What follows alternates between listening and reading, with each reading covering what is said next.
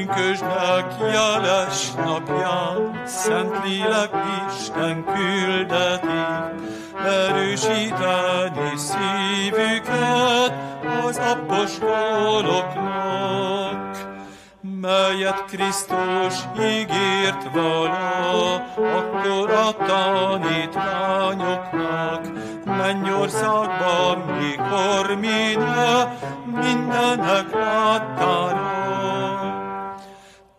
Tűzes nyelveknek szólása, úgy, mint szeleknek zúgása, leszáll az ő fejükre, nagy hirtelenséggel.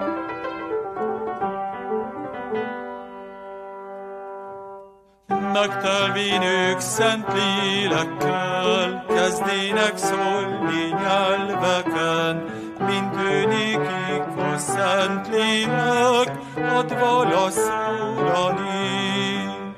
Örüljünk azért ő neki, mondván szép ékes éneket, felmagasztalván ő nevét, örökkön örökké.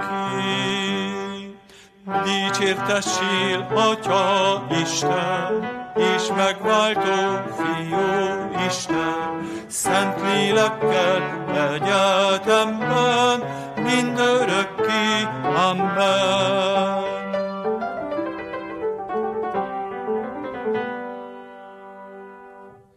Kegyelem néktek és békesség Istentől, ami atyánktól, és az ő szent fiától, az Úr Jézus Krisztustól. Amen. Szeretettel köszöntünk mindenkit a Kecskeméti Református Gyülekezet pünkösdi igehirdetés sorozatán, a pünkösdi urvacsorára és ünnepre készülünk ezeken az estéken. Hallgassuk majd meg Isten igéjét most is ezzel a szívvel, de mielőtt Isten igéjére tekintenénk, hajtsuk meg a fejünket és imádkozzunk. Mennyei Atyán, köszönjük neked, hogy ezeken az estéken újra és újra veled találkozhatunk. Az életünk olyan sok helyzetében találkoztunk már veled. Köszönjük, hogy ez most is nyitva van előttünk. Bocsáss meg, hogyha sokszor vakok és érzéketlenek voltunk a jelenlétedre. Ha a legnyilvánvalóbb alkalmakat is el tudtuk szalasztani. Segíts most, talán különleges körülmények között, talán egy más helyzetben, mint ahogy megszoktunk, segíts most is rád figyelni. Csendesíts el a szívünkben mindent, ami elválasztana tőled, tégy minket nyitottá, készé igéd hallgatására. Oldozz fel bennünk a megkötöző erőket, bocsáss meg a bűneinket, egészítsd ki összetört életünket, szabadíts meg minket a megkötöző erőktől, tégy minket szabaddá, szabaddá az ige hallgatására, szabaddá az ige cselekvésére, a szeretetre, az odafigyelésre. Amen. Isten igéjét a mai napon Máté evangéliumának a 23. részéből olvasom, a 23. rész 23. verséből a következőképpen. Jaj nektek, képmutató írástudók és farizeusok, mert tizedet adtok a mentából, a kaporból és a köményből, de elhagyjátok azt, ami a törvényben ezeknél súlyosabb, a jogosságot, az irgalmasságot, a hűséget, pedig ezeket kellene cselekedni, de azokat sem elhagyni. Kedves testvérek, a Szentlélek ajándékai sorozatunkban ma ahhoz az estéhez értünk, amikor a könyörületesség, az irgalom lesz a középpontban. Ez a görögben úgy hangzik, hogy eleos vagy eleos szűné, és ezekkel a sokszor használt kifejezésekkel szoktuk magyarra fordítani. Könyörületesség, irgalmasság, irgalom, részvét, szánalom. Sokat használjuk ezeket a szavakat, főnévként is, ahogy az előbb felsoroltam, de igeként is, sőt, leginkább felszólító formában halljuk a keresztény szövegben, könyörülj rajtam, irgalmaz nekem. Isten irgalma és Isten könyörülete alapfogalom mind az Ószövetségben, mind az Új Szövetségben. A jelentése egy szemléletes, bár nem egészen pontos képpel így írható le, Isten szeretete fölül múlja az ő igazságát. Isten szeretete erősebb az igazság érzeténél. Mert Isten jót, jobbat ad, mint amit érdemelnénk. Az érdemünk, a méltóságunk, az elért eredményeinknél messze-messze jobbat és teljesebbet szeretne nekünk adni. És ennek az oka nem az Isten tévedése, nem azért csinálja ezt, mert valamilyen érdeke fűződne hozzá, nem azért, mert félne valami rosszat vagy ítéleteset mondani rólunk, azért ad nekünk jobbat, sokkal jobbat az érdemeinknél, mert szeret bennünket. A szeretete miatt kedvez nekünk, és ez a kedvezés, ez a szeretetből ingyen, érdemtelenül kapott jó, ez az ő irgalmassága, ez az ő könyörületessége.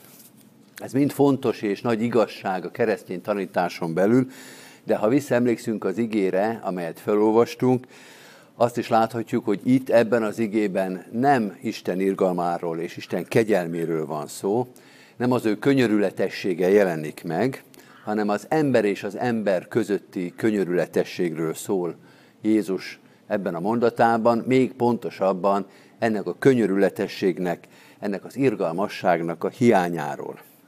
Mégsem volt felesleges Isten irgalmára tekinteni, amikor ezt az igét megpróbáljuk megérteni, mégsem felesleges Isten könyörületességére tekinteni, mert Isten irgalma és Isten könyörületessége példa lehet az ember előtt.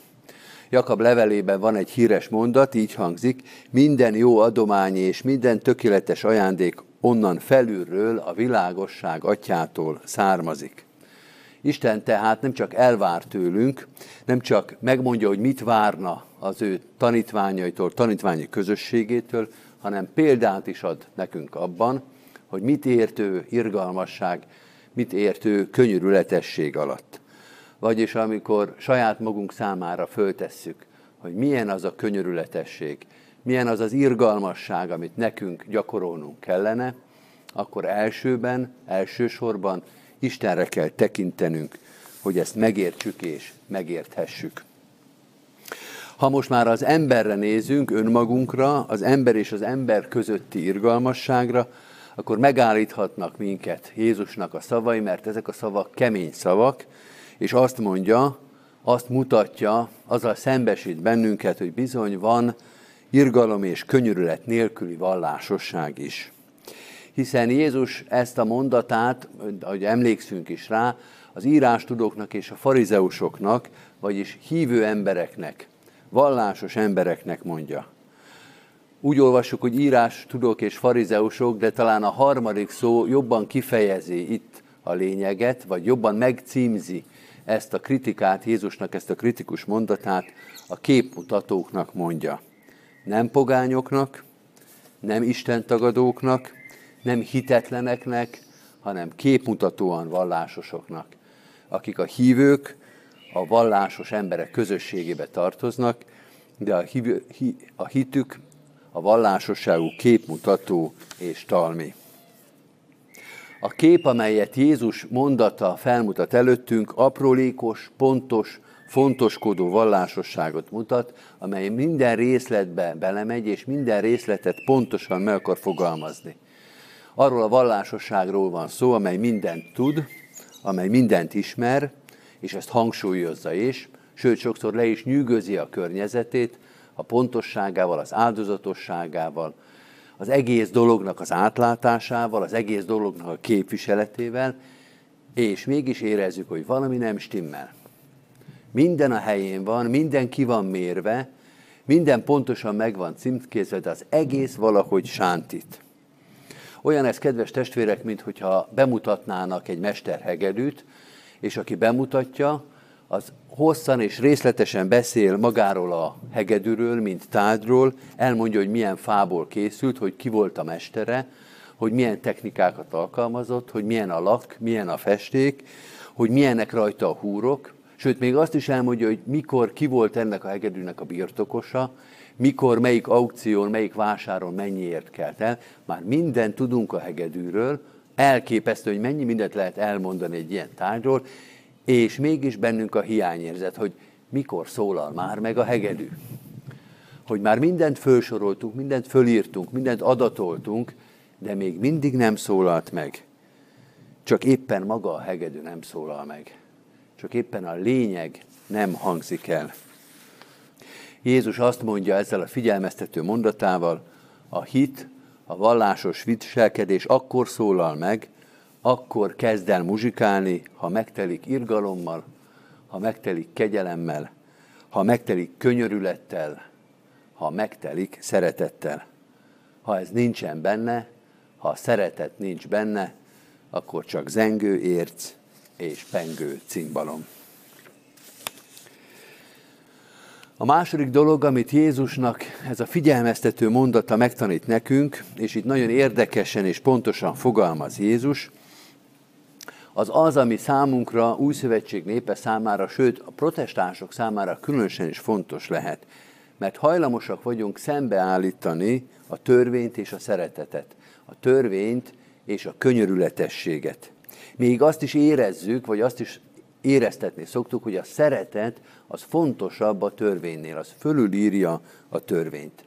Ezzel szemben Jézus azonban úgy fogalmaz, hogy a farizeusoknak és az írástudóknak, hogy ami a törvényben ennél fontosabb, súlyosabb, a jogosság, az irgalmasság és a hűség, ezt felejtitek el. A törvényben fontos. A törvényben minden másnál fontosabb. Azt mondja Jézus, a szeretet az a törvénynek a része. Sőt, a fontosabbik része, a súlyosabb, a lényegibb része. Ez a hegedűnek a hangja. Tulajdonképpen ezért van az egész. Isten törvénye, mondja Jézus, és ha valaki, akkor ő tudja, Isten törvénye tele van szeretettel, tele van könyörülettel, tele van irgalommal. Jézus azt mondja az írástudóknak és a farizeusoknak, a hitben járóknak, muzsikusok legyetek, ne pedig kereskedők. Szólaltassátok meg az Isten törvényében levő irgalmat és könyörületességet, ne pedig statisztikákba és táblázatba foglaljátok őket. Szólaltassátok meg Isten törvényét, ne pedig méricskéjétek azt. És most jön, kedves testvérek, ennek a sorozatnak a felfűző, a címet adó gondolata, most jön a Szentlélek ajándéka. Isten törvényének a megszólaltatása, a megélése, amikor az igazi lényeg, a középpont, a súlypont szólal meg és jelenik meg benne, ami nem kapor, ami nem menta és nem kömény, hanem szeretet, irgalom és könyörület, amitől elkezd muzsikálni az Isten törvénye, ez meghaladja az embernek a képességeit, meghaladja az embernek a tudását. Isten segítsége, a Szentlélek ajándéka nélkül nem fog megszólalni és Jézus erre tanítja az őt követőket. A Szentlélek ajándéka kell, hogy az ember ne csak méricskéljen, hogy az ember ne fontoskodjon és pontoskodjon, hogy az ember ne győzni akarjon, meggyőzni, hogy a végén mindenképpen neki legyen igaza, nem megvalósítani akarja magát a vallásosságba, és nem bizonygatni a tulajdonságait vagy a nagyszerűségét. A Szentlélek ajándéka kell, hogy az ember szeretni tudjon, hogy irgalmas legyen, hogy könyörületes legyen a másikhoz. Ehhez, mondja az új szövetség, új szív kell. Ilyet mi nem tudunk növeszteni. Ezt nem tudjuk kicserélni. Nem tudjuk magunkba megváltoztatni. Új szívet csak Isten tud teremteni bennünk. Isten lelke nélkül csak képmutatók lehetünk. De Jézus ezzel a figyelmeztető, nehéz mondatával tulajdonképpen visszakérdez, miért is lennénk? miért is maradnánk az Isten lelke nélkül? Kérjetek és adatik, keressetek és találtok, zörgessetek és megnyittatik néktek. Kérjétek az Istent, és adja nektek a lélek ajándékait. Az életetek így telik meg, így telhet meg irgalmassággal, könyörülettel és szeretettel. Így töltitek be a Krisztus törvényét. Erre a pünkösdre készülve, 2020 pünkösdje előtt így fohászkodjunk, így imádkozzunk a lélek ajándékaiért, a mai napon különösen is irgalomért, könyörületességért és szeretetért. Amen. Hajtsuk meg a fejünket és imádkozzunk. Menjél, Atyán, köszönjük néked, hogy a te szereteted és irgalmad nem csak példát mutat az életünkben, hanem meg is változtatja az életünket. Te vagy az irány, amely felé beállt az életünk, és Te vagy az erő. Te vagy az az újjáteremtő erő, mely meg is tudja változtatni a mi irgalmatlan, könyörtelen, szeretetlen szívünket. Formálj új életet életünk romjain. Adj nekünk új szívet, teremts bennünk új szívet, hogy olyanok legyünk, amilyet Krisztusban megismertünk. Így készíts minket a pünkösd ünnepére, az úrvacsorai közösségre, az egymással való találkozásra. Így készíts minket arra az ünnepre, amelyben szent lelked ajándékait olyan gazdagon ajánlottad fel. Add, hogy ezeket megbecsüljük, hogy ezeket felismerjük, hogy ne csak a néven nevezhető ajándékokat lássuk, hanem azt, hogy tele van az életünk a te ajándékozó szereteteddel. Tégy minket, minket is ajándékozóvá, hisz olyan sokan szűkölködnek körülöttünk, olyan sok embernek van szüksége szeretetre, odafigyelésre, olyan sok ember várja azt, hogy megszólaljunk, hogy a Te igédet hirdessük, nem csak szavakkal, hanem egész életünkkel. Ehhez add a Te lelkedet. Így imádkozunk a gyülekezetünkért, most különösen is a konfirmációra készülő fiatalságért, hogy ebben a különös tavaszban, ebben a különös pünkösben megtalálják a hozzád vezető utat, hogy elmélyüljön a hitük, hogy ne csak tudásuk legyen, hanem az a tapasztalatuk is, hogy te vagy ennek a világnak és az ő életüknek is az ura. Így fordítsd az ő életüket te feléd. Imádkozunk a gyülekezet minden szolgálatáért, az Isten tiszteleti közösségekért, az intézményekért, idős otthonainkért, a sionházakért. Imádkozunk azokért a testvéreinkért, akik ezekben a hetekben, hónapokban nehéz terhet hordoztak, a gyásznak, a szorongásnak vagy a betegségnek terheit. De imádkozunk azokért is, akik egész életükben, vagy talán ezekben a hetekben különösen is mások terhét hordozzák.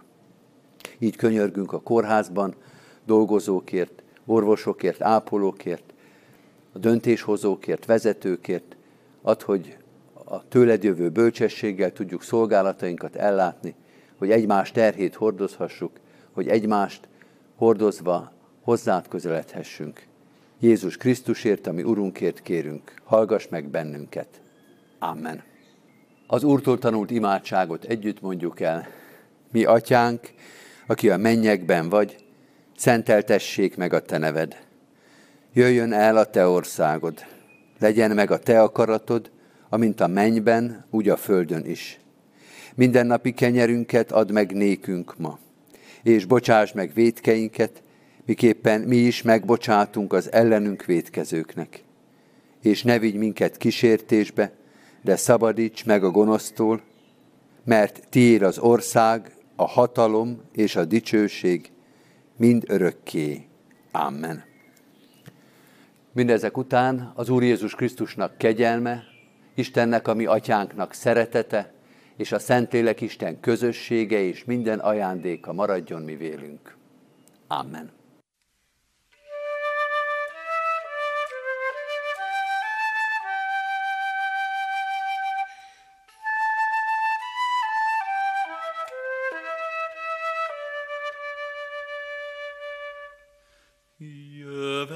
teremtő szent lélek, és híveiddel légy vélek, szent ajándékiddal szívek, újuljon és teljesedjék.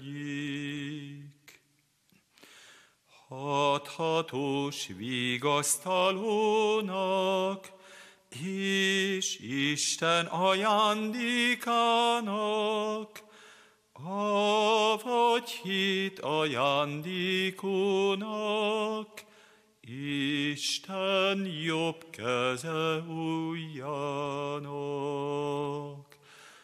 Mondatól élő kútfőnek, tűznek és lelki kenetnek, Atyának ígéretének,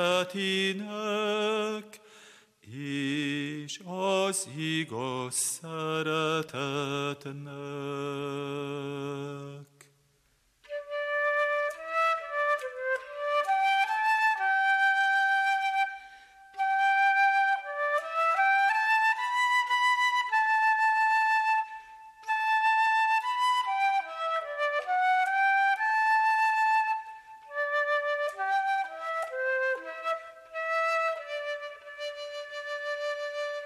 Gerjesz világot elminkben, Önts szeretetet szívünkben, Erősíts minket hitünkben, és nagy erőtlenségünkben.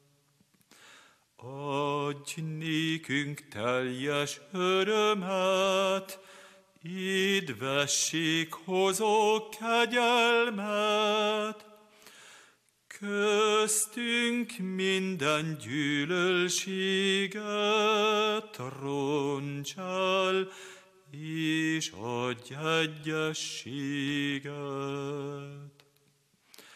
Távoztasd ellenségünket, és add meg békességünket, mindenkor vezérelj minket, utálhassuk bűneinket.